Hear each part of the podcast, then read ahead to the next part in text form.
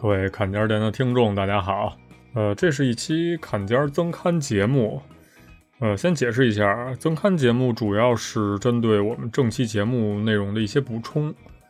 那这期更像是一期前瞻吧，因为我们下一期预定的内容是刃牙系列。我们一般会把刃牙划分到这个格斗漫画的范畴里边。呃，我自己本人在查一些格斗漫画相关的资料的过程中呢，然后发现了一些比较有意思的内容，呃，结合自己的看法，提前先跟大家聊一聊。说到这个格斗漫画，其实和我们所谓的战斗漫画这个两者界限上虽然没有特别明确的划分，呃，但是区别上还是非常明显的。格斗漫画是以表现格斗技为主要目的，比如说像拳击、空手道、柔道、综合格斗、相扑、合气道、中国武术等等。嗯，除此之外，应该还有一些。然后刃牙这个系列应该属于综合格斗的这个类别，而所谓的这个战斗漫画中表现的这个战斗场面，也不能否认有的战斗设计会参考我们现实中的各种格斗技巧的出招。但其实占主要部分的还是这种作者的幻想出来的战斗方式。最简单的例子就是《海贼王》里的这种恶魔果实啊，《火影》里边的查克拉，各种演化出来的这种招式等等。所以二者之间应该是有交集的部分。呃，说回到这个格斗漫画，其实基本脱离不开的一个主题就是成为最强。每个世界观里可能都会默认有一个最强的人，啊，如果没有最强的话，可能后期会给你补充一个，创造出来一个最强的。主角为了成为最强，会一个接着一个的挑战比自己强的人，然后最后战胜那个最强的，然后成为最强的。王道少年漫画的话，基本都会，呃，遵循大概这么一个套路：两个人对打，啊，一个胜出了，一个败北了。呃，败北的那个失去意识也好，生命垂危也好，嗯、这也已经成为一个必然的规律了，就是通过一切手段创造出来一 v 一的场合。然后我发现这种一 v 一对决表现的最淋漓尽致的做法，目前来看应该就是引入武道大会这种装置。其实不止格斗漫画，各种战斗漫画的作者也非常愿意把这个武道大会加入到自己的这个作品的一些某些情节当中，甚至于说这个篇章还能成为经典，比如《龙珠》啊、《幽白书》啊之类的作品。因为武道大会这种装置非常方便，就可以将主角团和反派两者分开，然后每个团队或者个人都会遵照大会的规则来进行对决。除了战斗情节，观众的表现其实也非常值得关注。而且在我看来，可能观众的表现也是必不可少的部分，因为我有的时候看一些作者笔下的一些观众的反应的时候，会笑出来。呃，其实我在想，是不是可以类比相声这种艺术？比如说擂台上发生了一些比较出乎意料的场面的时候呢，对于读者来说，可能他们更像是逗哏，而观众的作用就是替代了旁白，然后用另一种视角去解读了当下的一个场景，类似于捧哏的翻包袱，反而能体现出来作者的幽默感。啊，这可能也是设置武道大会这种装置的精妙之处之一吧。除此之外呢，格斗漫画的魅力还远不止于是谁把谁打败的这个打斗的过程，更多的还是回归到了这个角色的塑造上面。作者一般会把两个这种关键的角色的打斗赋予一些更深层次的意义，这种深层次的意义往往是和这两个角色的渊源有关系。而且格斗漫画中占据绝大篇幅的，其实还是男性角色之间的联系。因为作品里边上去互殴的这种角色，我们很少看到有女性，而且女性充当的角色往往是旁观者。所以在我看来，这类作品主要还是表现男性之间的这种友谊啊，互为对手的这种尊重啊，呃，基本可以概括为男人的浪漫吧。像这个《刃牙》第一部中结尾的这个杰克和刃牙的兄弟之战，那杰克不惜嗑药缩短寿命，也想成为最强。那嘴上说着“无知的科学家根本无法领悟这种境界”，呃，虽然最后还是败给了自己的弟弟啊，但是作为兄弟呢，还是最后帮助刃牙捧起了那个金腰带。可能我们在看一场对决结束之后呢，当下会判断出来。谁更强或者谁更弱一些？但是我们并不能简简单单的就下这样一个判断，就是说胜利者就是强者，败者就是弱者。再比如说死囚篇里的这个多义律，他其实我们可以判断他是打不过烈海王的。但是有一个情节就是他面对毫无还手之力的烈，竟然为了保护他周全护了他一夜。之后又去炸了神心会的道馆，又和余地克斯交手过那么多次，最后从他的手里接过了黑带。其实这一段剧情已已经超出了一般的这种认知水平了，但是不知道为什么又能感觉到这个这其中好几个人物之间的这种复杂的这种男性之间的情感纠葛。再有像续篇这个范马刃牙里边永次郎。用“恋爱”这个词来形容自己渴望与刃牙对战的这个期待，当然，这里的“恋爱”肯定不是同性恋的那种意思。可能在永次郎的眼里，刃牙已经超越了只是继承自己血脉的儿子存在了。其实这样的例子还有挺多的，但是纵观下来，这类作品其实并没有给我们带来一些呃同性恋的这种感觉。呃真的只是将这种男性之间的羁绊展现到了极致而已，有的时候甚至还会用女性的表现来衬托出来男性之间的这种情感。嗯，像刃牙里的烧浆，嗯，就会经常成为背景板吧。包括在刃牙中毒之后，或者在在被小阿里追求之后，不自觉的可能就被人忽视掉了。呃，我想强调的一点是我其实并不是想。谈论作品中的这种女性问题啊，单纯只是列举一些我自己看到的表现。呃，最后想说的一个问题，还是回归到了暴力上面。那这里我想举另一部作品的例子，《军机》。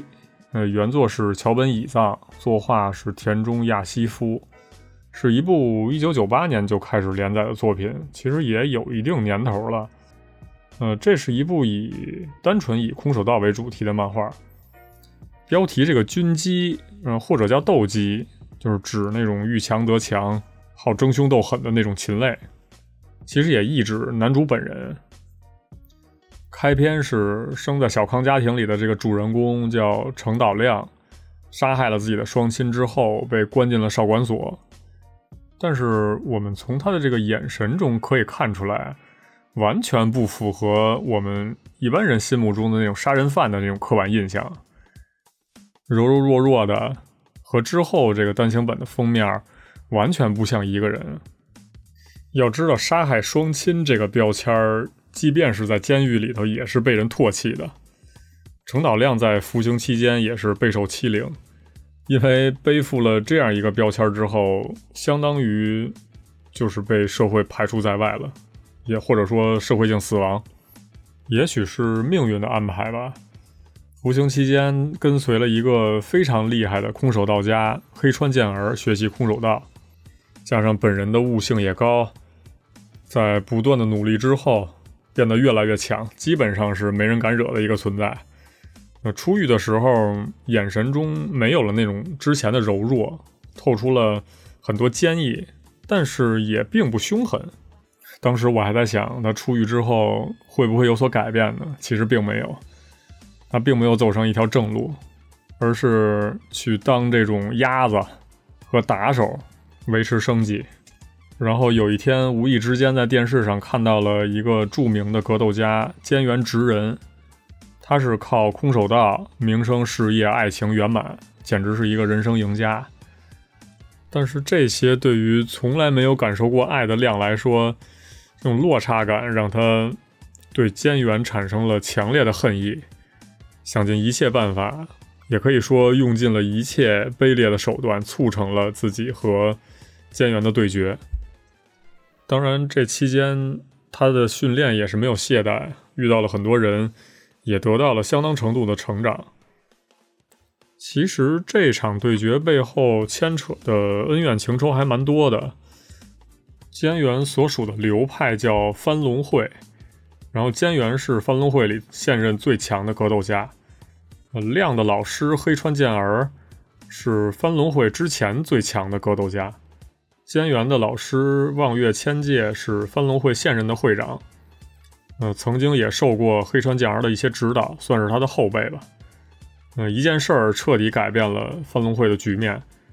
黑川之前刺杀首相未遂，望月为了不让翻龙会就此寂灭下去，选择舍弃黑川，把他交给了警方。那从此之后，翻龙会也走上了与之前完全不同的一个商业道路。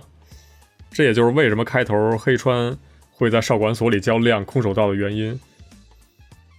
擂台的对决结果是亮站着失去了意识，菅原获胜。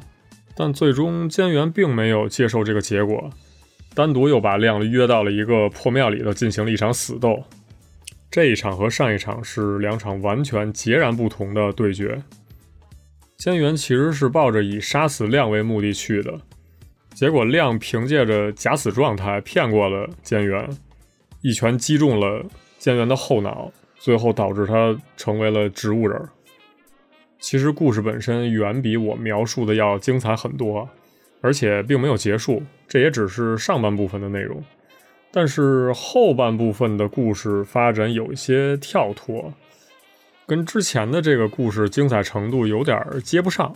然后我自己本人也没再接着看下去，所以只是针对这前半部分中亮和这个菅原的两次对局。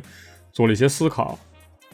故事的主要矛盾点在于格斗技或者说空手道到底是算成武道还是竞技运动？空手道最初的目的是从暴力中保护自己的一种手段，呃，在危险消除的情况下做了一些限制，然后降低了它的危险性。一定体系化之后，演变成了我们现在体育赛事中的这样一种表现。当我们在反思、在看一场格斗比赛或者表演的时候，我们到底是为什么东西在那么兴奋？其实，我们是在欣赏并憧憬着选手的强大的同时呢，本质上还是对暴力的一种憧憬。这个时候也诞生出了另一个疑问，就是说，当我们在擂台上看空手道比赛的时候，到底那个空手道和真正的空手道有什么区别？为此，我还请教了一个练空手道的朋友。对于他而言，空手道到底算什么？是运动还是别的什么？他给予我的答案其实和我的预测大致是相同的，就是说武道和运动是有相似之处的，但是两者的区别会在很多方面能体现出来。呃，比如运动的目的是为了得分以及击败对手。而武道是为了磨练技艺，感受对方带给自己的某些要素。嗯，运动大多数情况下是为了表现自我，武道是从身心两个方面追求自我提升。当然说我的理解也比较有限吧，欢迎大家来指正。其实作品中的表现也是这样，空手道从一开始的一种算是自我防卫的暴力，演变成了作为一种获得。社会价值的手段的暴力，这二者之间的不可调和，互相无法认同，也逐渐在作品中演化出了各种各样的对立关系。比如从菅原的视角来看的话，他作为空手道运动员，以此为图，名利双收，或者说被社会所认同。与之相对的就是亮的空手道。他的空手道属于那种不受规则限制、出手狠辣，往往是被否定的那一方。从黑川试图刺杀首相也可以看出来，他是一个极右分子，追求最原始的空手道，就是分高下、也决生死。第四十一话的时候，从黑川的一些台词中也集中表现了他的想法。原话是这样的：一种压倒性的力量入侵了家族、朋友、国家、民族、信仰、思想、自由。烧杀抢掠的那个时期，空手道就曾是可以锻炼筋骨最有效的反抗手段。为了不被杀，为了生存下去。但是时至今日，空手道已经失去其存在的意义。不再以死为前提的空手道已经不能称为武道。有人索性把它视为一种竞技，一种体育运动。到底空手道家们都去了哪里？我把这段台词给我这个朋友看的时候，也觉得非常极端啊。而与黑川相对的是望月，他则是希望空手道可以适应现代社会，当做一种竞技体育运动，商业化，最后赚大钱。程岛亮在跟随黑川修习空手道的时候，也一定程度上继承了他的思想。但是菅原应该和望月的思想一致，但是和亮两次交手的过程中，观念上边发生了一些转变，从亮的绝对对立面变成开始理解并认同亮，后来选择自己主动给亮下战书。决战地选择在了没有任何观众的一座破庙，而不是之前第一次对决的时候座无虚席的东京巨蛋，在佛的面前用对方的方式再决胜负。从菅原的成长和格局上来看，能不能说在整部作品当中最接近真正意义上的空手道的人就是他呢？总的来说。这部作品的看点可以概括为多方的思想的对撞，以及两个主角的想法和态度的转变。亮作为第一主角，其实完全不是那种可以让读者共情的类型，反而菅原的转变以及成长得到了我更多的关注。以上是我借着《刃牙》和《军机》两部作品聊了聊格斗漫画中武斗大会的表现。男性羁绊的表现以及武道和竞技的区别，三个问题谈了谈我的看法。本期也是作为一个预告，相信正期节目的时候，围绕《刃牙》这部作品会给大家带来一些更不一样的思考维度。也欢迎大家在评论区把自己喜欢的格斗漫画的作品分享给我们。感谢大家的收听，我们《刃牙》正期节目再见。